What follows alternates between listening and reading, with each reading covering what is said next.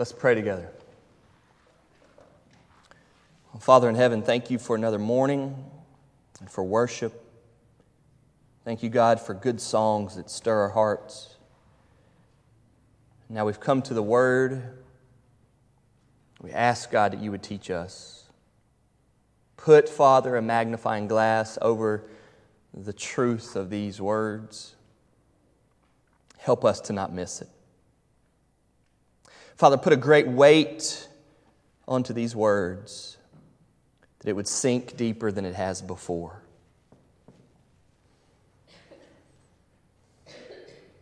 That we would be convicted, challenged, and made by the Word of God. God, we ask your blessing upon this time now. In Jesus' name we pray. Amen. If you would, turn in your Bibles to 1 Peter chapter 1. We will finish up chapter 1 today. It's been a good time the past several weeks through 1 Peter. We love this book where we've gotten started. 1 Peter chapter 1 verses 22 through 25 the end of the chapter. If you didn't bring a Bible, we have the black Bibles there in the pew in front of you. It's page 1113. 1113 1113 for the Pew Bible.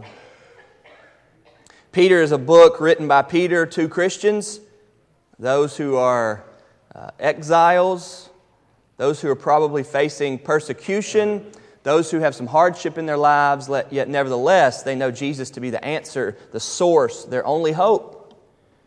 The message of Christianity is not that God's going to make your problems go away. The message is that your hope in Him is stronger than your problems and that the problems will eventually be gone when we go to heaven. Eternity is longer than now. The glory and pleasure and thrill and peace of eternity in heaven with God is far better than any suffering here. Bible believing Christians are not those who say we shouldn't suffer. We are those that say we should suffer for the glory of God. And 1 Peter teaches us this. He's talking to people that are this way. And for this reason, Peter is loaded. There are only five chapters in 1 Peter, but it's thick. Usually a verse has lots of commas because he's just saying more and more, qualifying more and more. It's rich. We like that. Today he comes to an awesome passage, the end of chapter 1, where he's going to talk about love and he's going to talk about the Word of God. And being a community of love and a Christian church that loves and being Christians that know how to love is so important. And I hope that you know that. Today, you're going to hear that if you don't love or you can't love, then something is incredibly wrong. This Friday, there's a missions conference. It was in Texas, but they didn't invite people to it this year. They do it every year, but this year they didn't invite people to it. They, they did it as a simulcast. They asked people to meet all over the world and watch it online. So we did that. We had about 20 young adults gather at our house. We set up like a makeshift TV program, live streaming thing in the basement of our house. And we, everybody just huddled up there in the basement and we watched. It was really good. We watched a missions conference from 7 to midnight Friday night. Believe it or not, we had 20 college age people watch six straight sermons from 7 to midnight Friday night because they like doing that. And that was encouraging. But as I was getting it all set up, and I, I get nervous about trying to hook up an, an, HDMI from a computer to a TV to make this look good, I'm not good with that stuff. So I got there early in, in my house and was working on it Friday afternoon, and everybody was upstairs. Some kids were napping, some were playing, and Val was tidying up, and I, I found myself down there in the basement. So I, I kneeled down where nobody was, and I started to pray that God would work in our young people. And then Val came down and she wanted to pray together, so we prayed together for this. And we were reminded of when we were college students. We started reminiscing a little bit. I graduated college in 2002. That was, you know, 13 years ago. I started remembering how many people have impacted my life.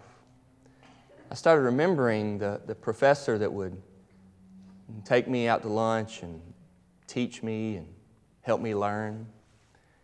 I started remembering the man that would shoot basketball with me one on one, not because basketball mattered, but because he was helping me become a man of God. I remembered this one man who, who could have just let it go, saw me in a rebellious stage when I was 19. I wasn't doing bad things, but I certainly was doing some self centered things. I was involved in church, I was a leader. But I was self centered, very self centered. He could have let it go. But he called me aside one day and asked if I would meet with him, and we did. He told me I needed to get a haircut. He told me I needed to change a few things. He told me I needed to see a big picture. He told me that Christianity and church life's never about you, and right now it seems to be. I've never forgotten that. This week, as we were getting ready for that, I found myself praying that somehow God would do through us in young people what God did in me through older people. People loving me. This past Tuesday, uh, the basketball season ended for Fairdale, and I was a I hate that. It was a bummer. But that means that some of the basketball players had a little more free time. So I asked one of them, could, could we meet this week? And he said, yeah. So we were able to get together this week, and we were sitting down, and him wanting me to teach him what it means to be a Christian. So we were sitting together talking about Jesus and the Bible and what it means to live a life uh, of not of sinfulness and yet of trying to love God. And in that moment, I, I found myself thinking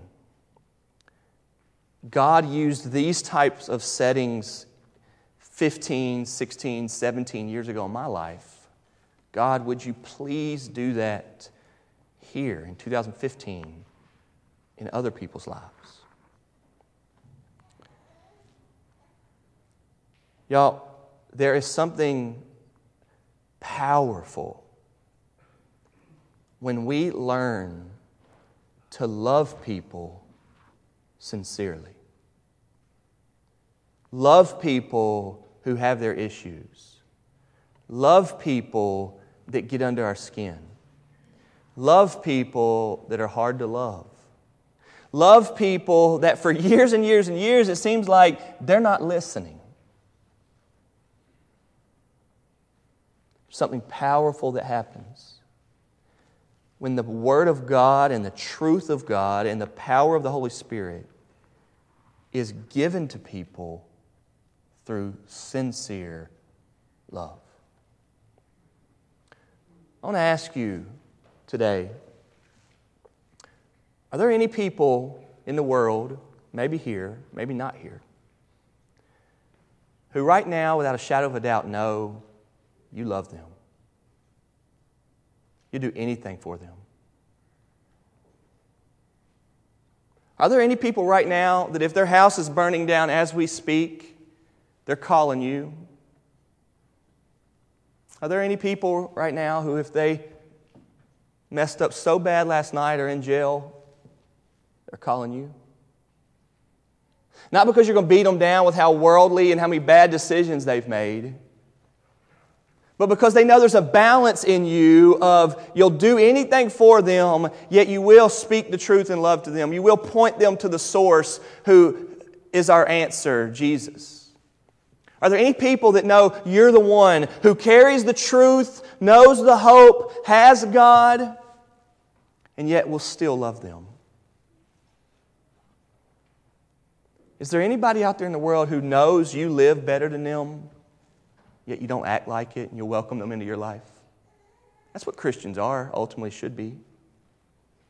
Living a more stricter, obedient, uh, uh, blameless, upright life. But they don't think that they do, and they welcome anybody into their lives. Is there anybody out there that counts on you in that way? And if not, then maybe we know why our outreach and our witness to folks and our ability to point people to Jesus is lacking. But I hope that there are. Peter's passage today in 1 Peter chapter 1 is about this very idea. Read with me, if you will, at verse 22. Having purified your souls by your obedience to the truth for a sincere brotherly love, love one another earnestly. I hear a lot of pages turning. Did we not get there? Let's start over. 1 Peter chapter 1, starting at verse 22. I did already say turn to 1 Peter 1, didn't I? Sorry about that. Verse 22. Having purified your souls by your obedience to the truth for a sincere brotherly love, love one another earnestly from a pure heart. Since you have been born again, not of perishable seed, but of imperishable, through the living and abiding Word of God, for all flesh is like grass in all its glory like the flower of grass. The grass withers and the flower falls, but the word of the Lord remains forever. And this word is the good news that was preached to you. Now, this is such a good passage. If you underline or highlight, underline this one.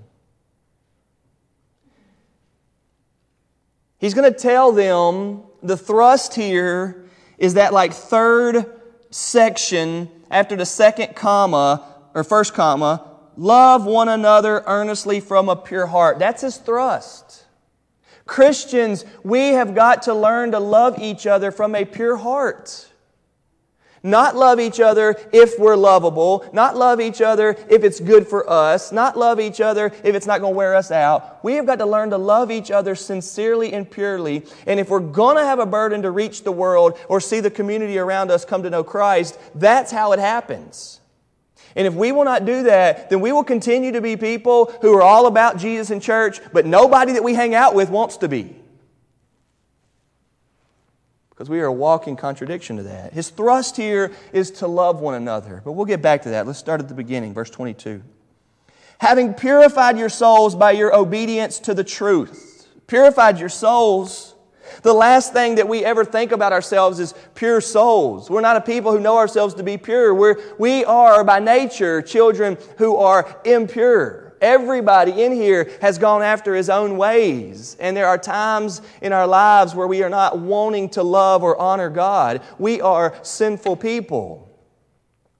The heart is more deceitful than anything else, Jeremiah 17 9 says. Desperately wicked, it says. Who can understand it? That's, that sounds like me more than a purified soul.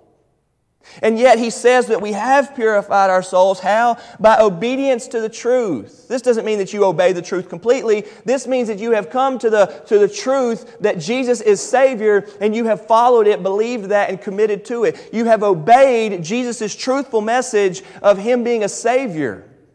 If anybody in here is a born again believer in Christ, repentant of their sins, saying, God, have mercy upon me, a sinner, and asking Him to save you, then that is obedience to the truth, and that is the only way that your soul may be purified. But for all who do call upon Jesus as Lord, their soul is purified because they have believed and obeyed the truth of Jesus as Lord and Savior.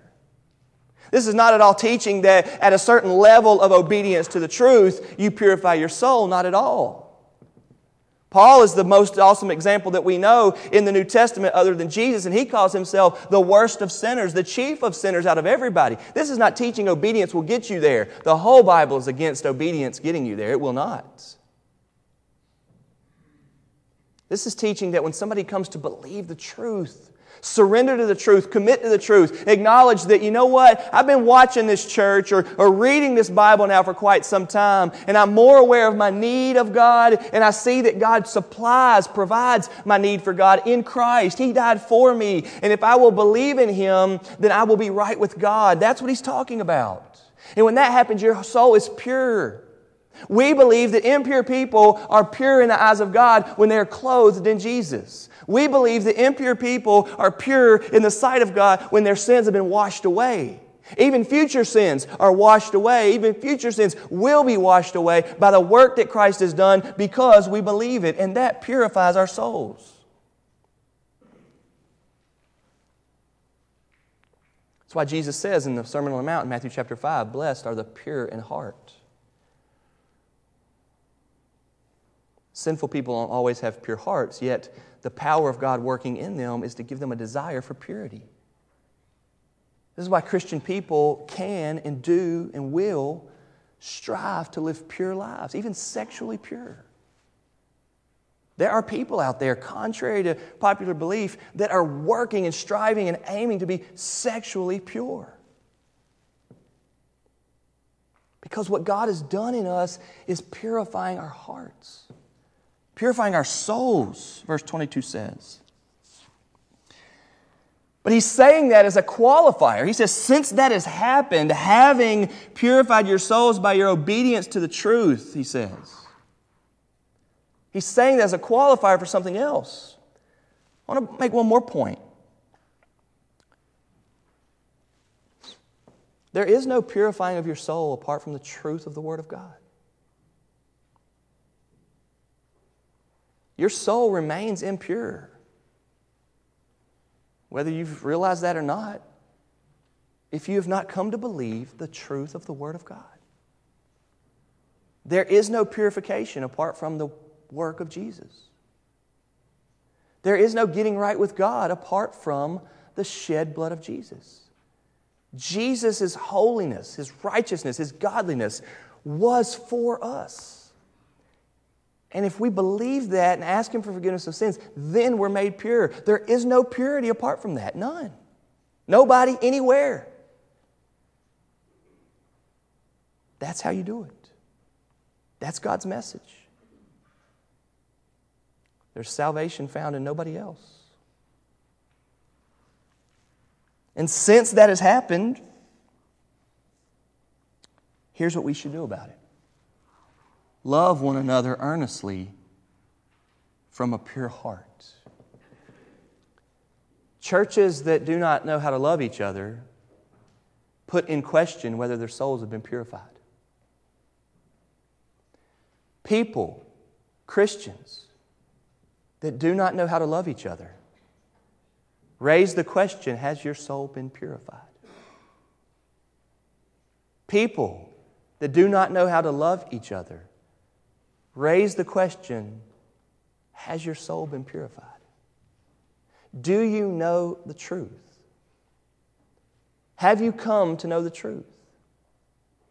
Because he says, having purified your souls by your obedience to the truth, Love one another earnestly from a pure heart. The people who have experienced salvation in Jesus, those people who have really been made new, new creatures in Christ, now have this bigger picture, this bigger perspective, this like waterfall of overcoming, changing my life that allows me to say, if I was still in the flesh, I would want to ignore you, run from you, beat you down, make you feel awful for the way you are, let you know that I'm bigger, badder, better than you, but something new has happened. I'm loved by God, and that love by God that is coming to me is purifying my soul, and I believe that because what Christ did on the cross, and that allows me to not deal with you the way you ought to be dealt with. That allows me to deal with you the way God deals with us in love. If you've purified your soul, love one another, love one another earnestly from a pure heart. And I wonder how many Christians that have fallen away from church or stopped attending church or, or started to wonder if they should even believe what the church is about anymore. I wonder how much of that would have been prevented if the church had just been what Peter tells the church to be love each other sincerely, purely, from a pure heart. I wonder how many people there are here today who feel like, I don't know if there's anybody here that loves me. Now, as a quick little side note, it could also be your fault that you've not allowed anybody to love you. Because I know a lot of people here that really want to love people, and I know a lot of people who run from it and don't let them. They don't want to be known. They, they, they avoid situations and conversations and encounters and services and interaction. So it's not always the church's fault. But I wonder how many people have, are not loved or they're struggling with their faith and doubting whether Jesus is it because they've never been loved.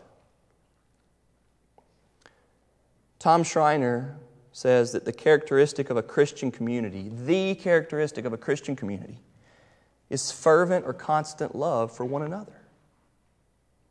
Now, I'm not sure what happens out there, and I'm not sure what your, your friends or family are thinking, but I promise you from the depths of my soul that my heart and burden and my prayer every Sunday morning and every Saturday night is that somebody would show up here and they would experience love that changes their life. That's what I hope for. That's why I work, that's why I go, that's, what, that's why I, what I do what I do, and that's why I beg y'all to keep coming. And that's why I beg y'all to stay involved. That's why I beg you to come around. And that's why I beg you to be here because I believe that when your soul's been purified, people will love you, and that love is enough to impact your soul and keep you close to Christ. This is what Peter's emphasizing here. Love one another earnestly from a pure heart. Do you know the power that there is when a church starts possessing pure love for each other? Do you know the power that there is when you realize that it's okay to be honest about your sins because everybody else has sins too?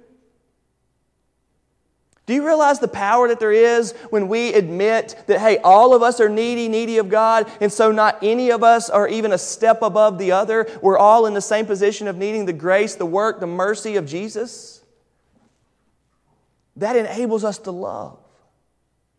And do you realize how many people, I know you do, are not close to God today or not in church anywhere today because they feel so beat up, worn down, pushed away by something in religion? Oh, I wish that more people who are opposed to religion knew what it was really like. I wish more people knew what 1 Peter 1 22 said. They're not going to see it, they're not going to hear it, they're not going to read it. They got to see it.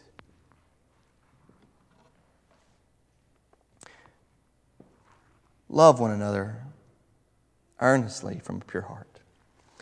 If you can reach one of these gray hymnals right there in front of you, I want you to grab one and open it up just to the very, the very front, like just this front, front cover. I don't know if you knew this or not. Ever since we got the projector, we stopped using the hymnals. But right here at the front, we have our church covenant. I think every hymnal has a church covenant. Do y'all see the church covenant right there in the front? Look at number six. This is what, when you join our church, we want you to be committed to. You're going to covenant with us. Look at number six. We will seek by the Holy Spirit to love one another sincerely while maintaining the unity and peace of the church.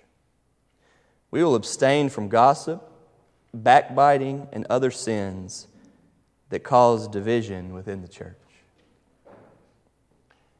Hey, don't you know that every Christian in the world wishes they knew a church like that? Don't you know the power that there is in our lives when people get what Jesus is really about, when people get what the Bible really teaches. And this is why our church is committed to being a Bible church, why we are walking through 1 Peter the way that we are, because we want to hear this morning that if the truth has impacted our lives and purified our souls, then we see bright and clear right there. We see it that God has challenged us. Peter is saying, Love each other sincerely from a pure heart.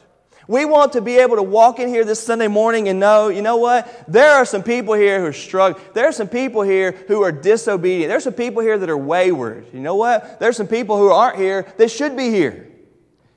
And yet, before we start thinking about that, we are thinking about ourselves in that, you know what? I need some love today.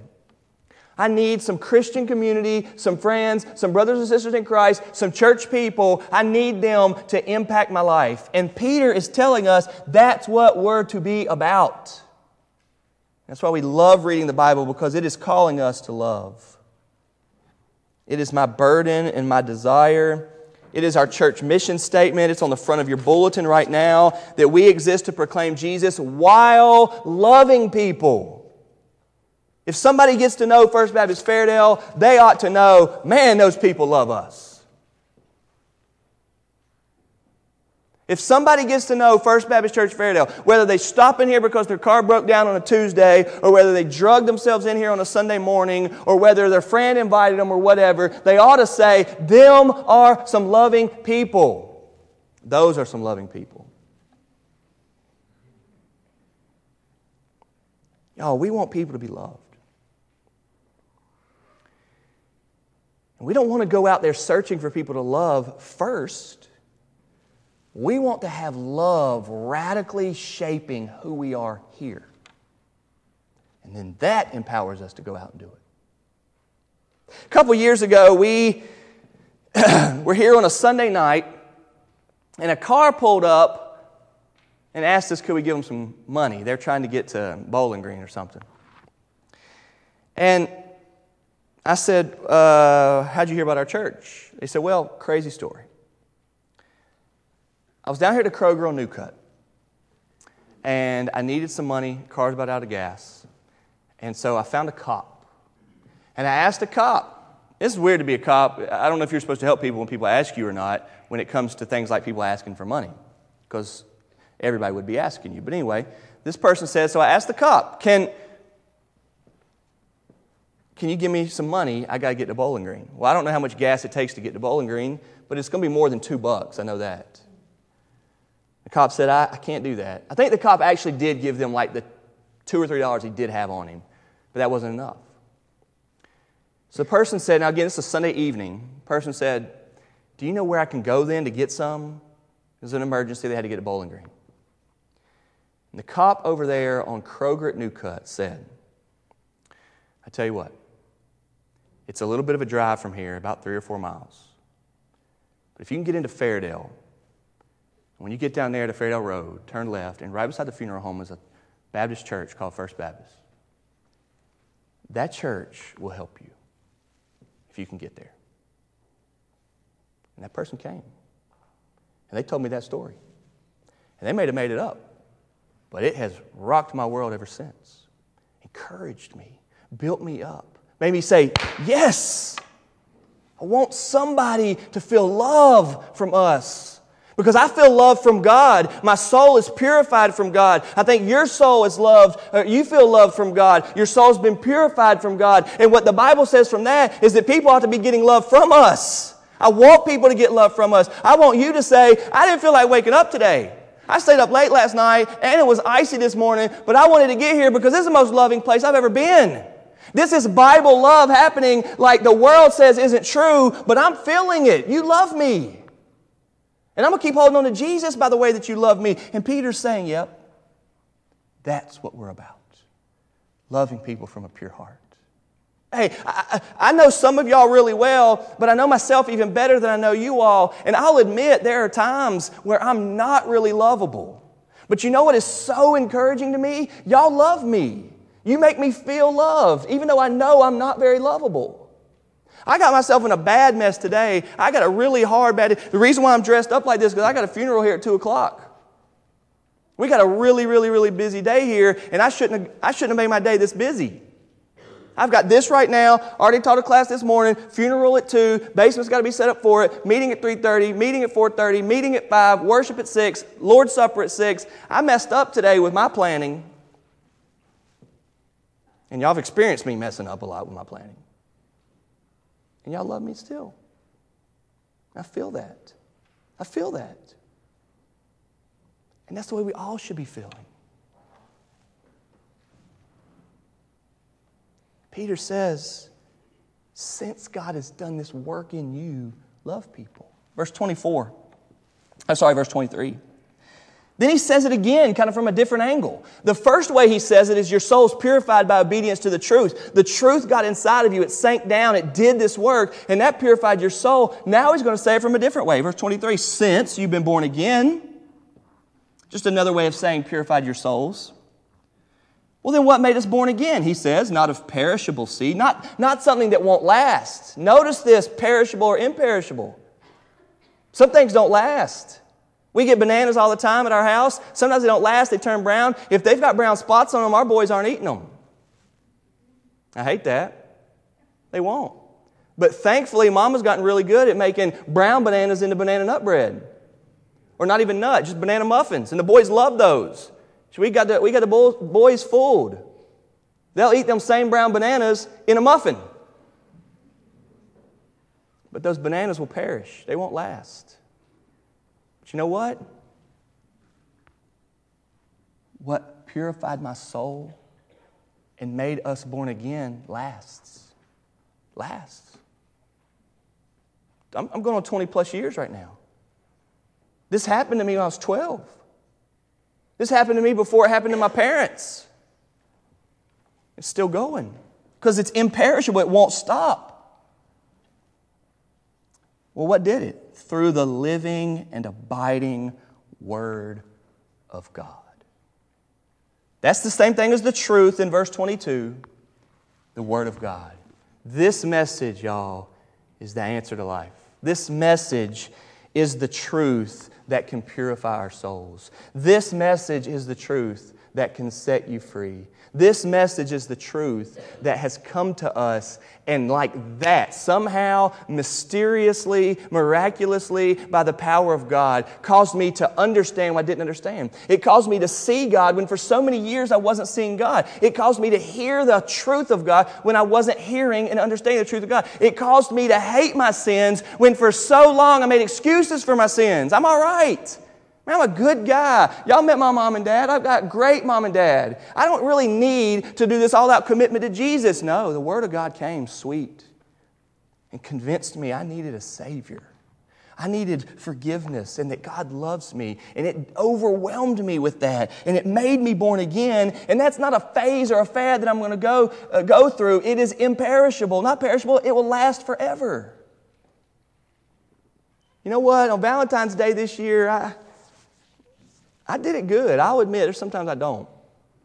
But this year I did right. We were leaving on Saturday, February the 14th, and so I wasn't able to do something real special Saturday night. So I, I got smart. I ordered her flowers, big, nice order set up the week before. It came early. I gave Val her flowers on Wednesday the week before, like February 11th or something like that. I was way on top of it. She was surprised by that. She was surprised by that. But because normally it's like February the 14th morning, and I'm trying to get this guy over here on the side of the road who's selling them out of his trunk. but not this year. Not this year.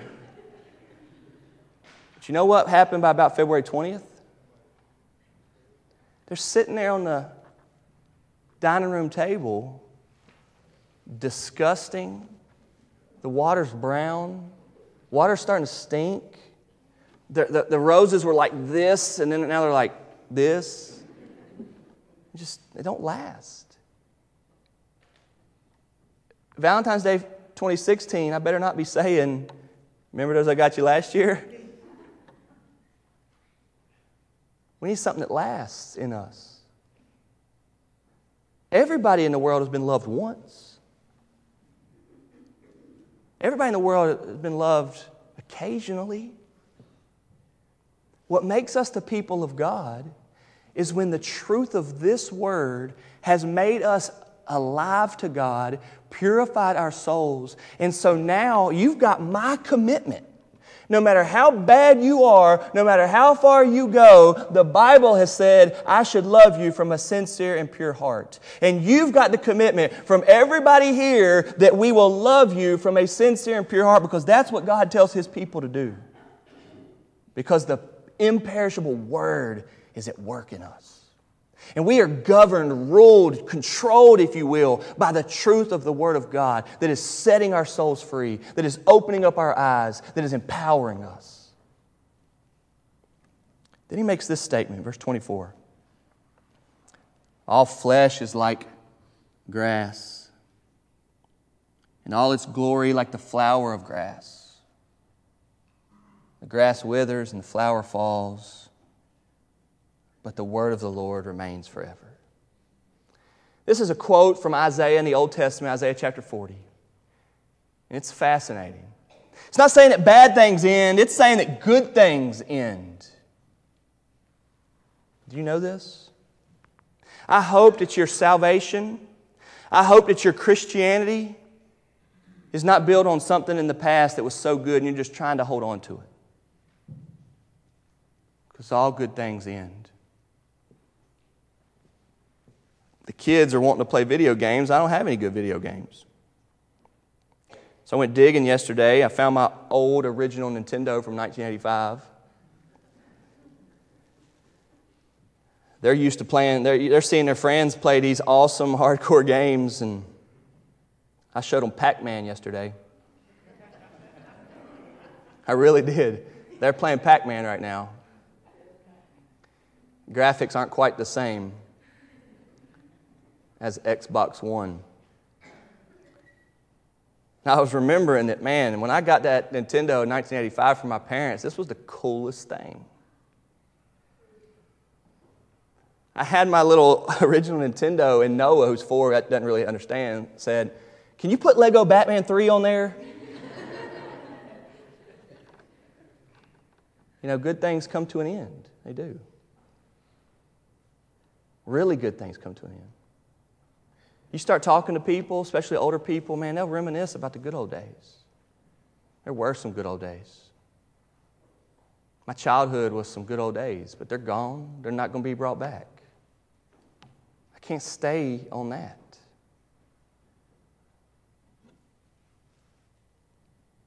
You know what? There's some good old days being formed right now, but they're not going to last. You know, there were some times where this church was booming. Y'all have got a picture from 1959 where you can't even see a pew. Every single bit is full. Every bit of the balcony is full. I think the count is like 540 people in here. Maximum capacity is like 400.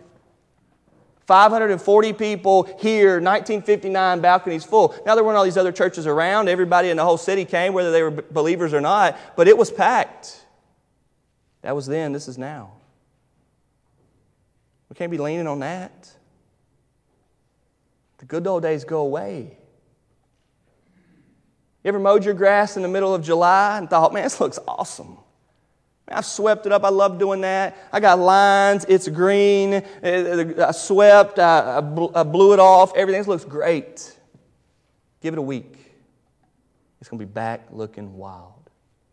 Now, the good old days don't last. The good old times don't last. We need something new, fresh, real that never ends. And the only thing is the truth of the Word of God. We must be a church and we must be people where the Word of God has purified our souls. The Word of God has made us born again, and that will not stop. And so, you know what? Churches might change, buildings might change, looks might change, fads might change, hymnals might go out, projectors might be needed. Video games might be the thing. Outdoor play hide and go seek all day might be the thing. Riding bikes might be the thing. Riding bikes might not be the thing. Things come and go. We must be a people who have said, the Word of God is imperishable. It's a seed that came into me. It took root. It made me new. Now my soul has been purified. And because of that power, I want to love people. I want to. I want to. Everything else fades. Pretty, glorious flowers fade, grass withers, flowers fall, but the Word of God remains forever. And then he says this at the end. And this Word is the good news that was preached to you. He reminds them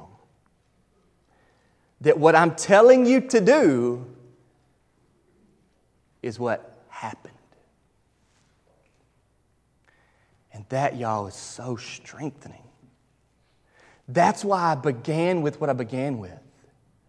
I remember 1998, 1999, having adults impact my life through church and love me, and it shaped me.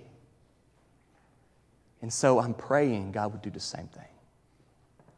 I remember being a 20 year old trying to figure things out and having church people help me grow up. I remember having sin in my life and people saying, Well, I'm just going to tell you honestly, you got to stop. You turn from that. I remember being told I need to not be hanging out with those people. I remember being told I need to be in church more. I remember being told it's got to be, it's got to have some substance to it with the Word of God. You can't be this type of Christian who's involved with church but doesn't know the Word. Everything else is perishable, but the Word is imperishable. I remember being warned you're going to fade out or burn out or you're not going to last. You're going to be a statistic or this. But if you want to be real, get into the Word, let that root happen, purify your soul, make you born again, and that will never perish out of you. And since I know that I've seen it, I know what happened, I'm strengthened on that it can happen. That's how he ends chapter 1. And this word is the good news that was preached to you. Folks, we can take comfort and, and, and, and power, strength, in knowing that when we love people sincerely, God will change their lives through the truth of the Word of God.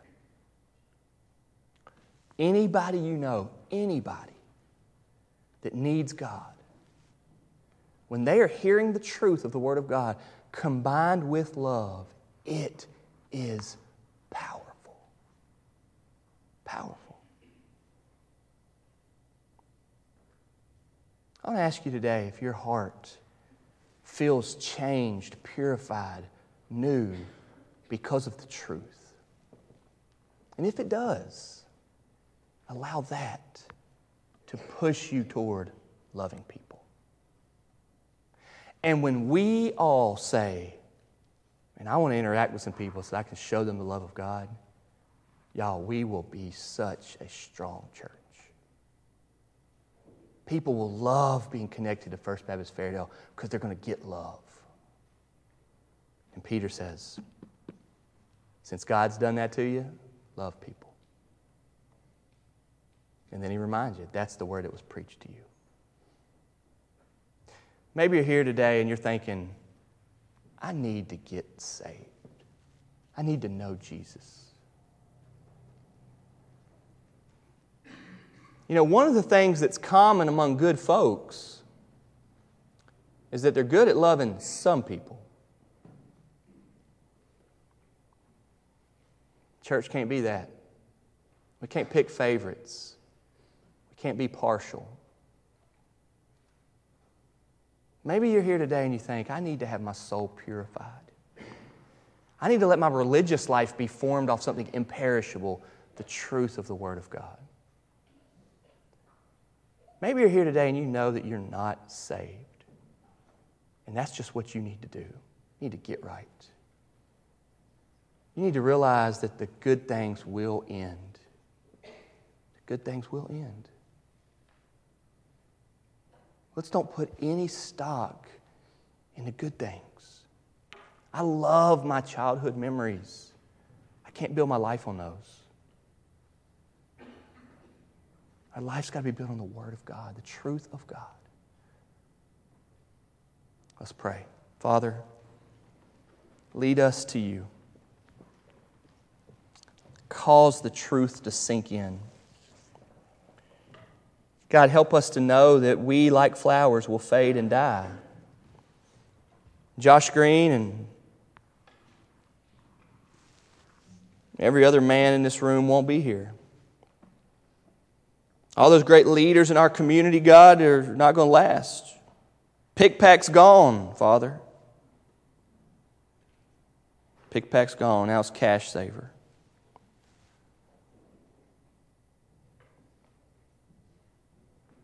God, help us to realize that that's us. We're not going to be here forever.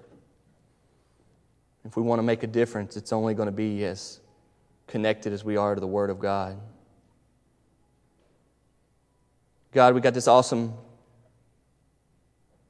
high school up the road that got awesome news this week on the we all watched it on television. God, help us to understand life change happens through the Word of God. Help us to know that we can make an even greater impact on lives and souls. God, I'll do a funeral today in just two hours from right now. We'll be reminded of another life that's over. All flesh is like grass.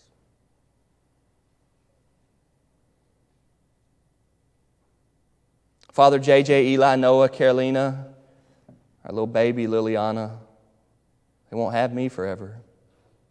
I'll be gone.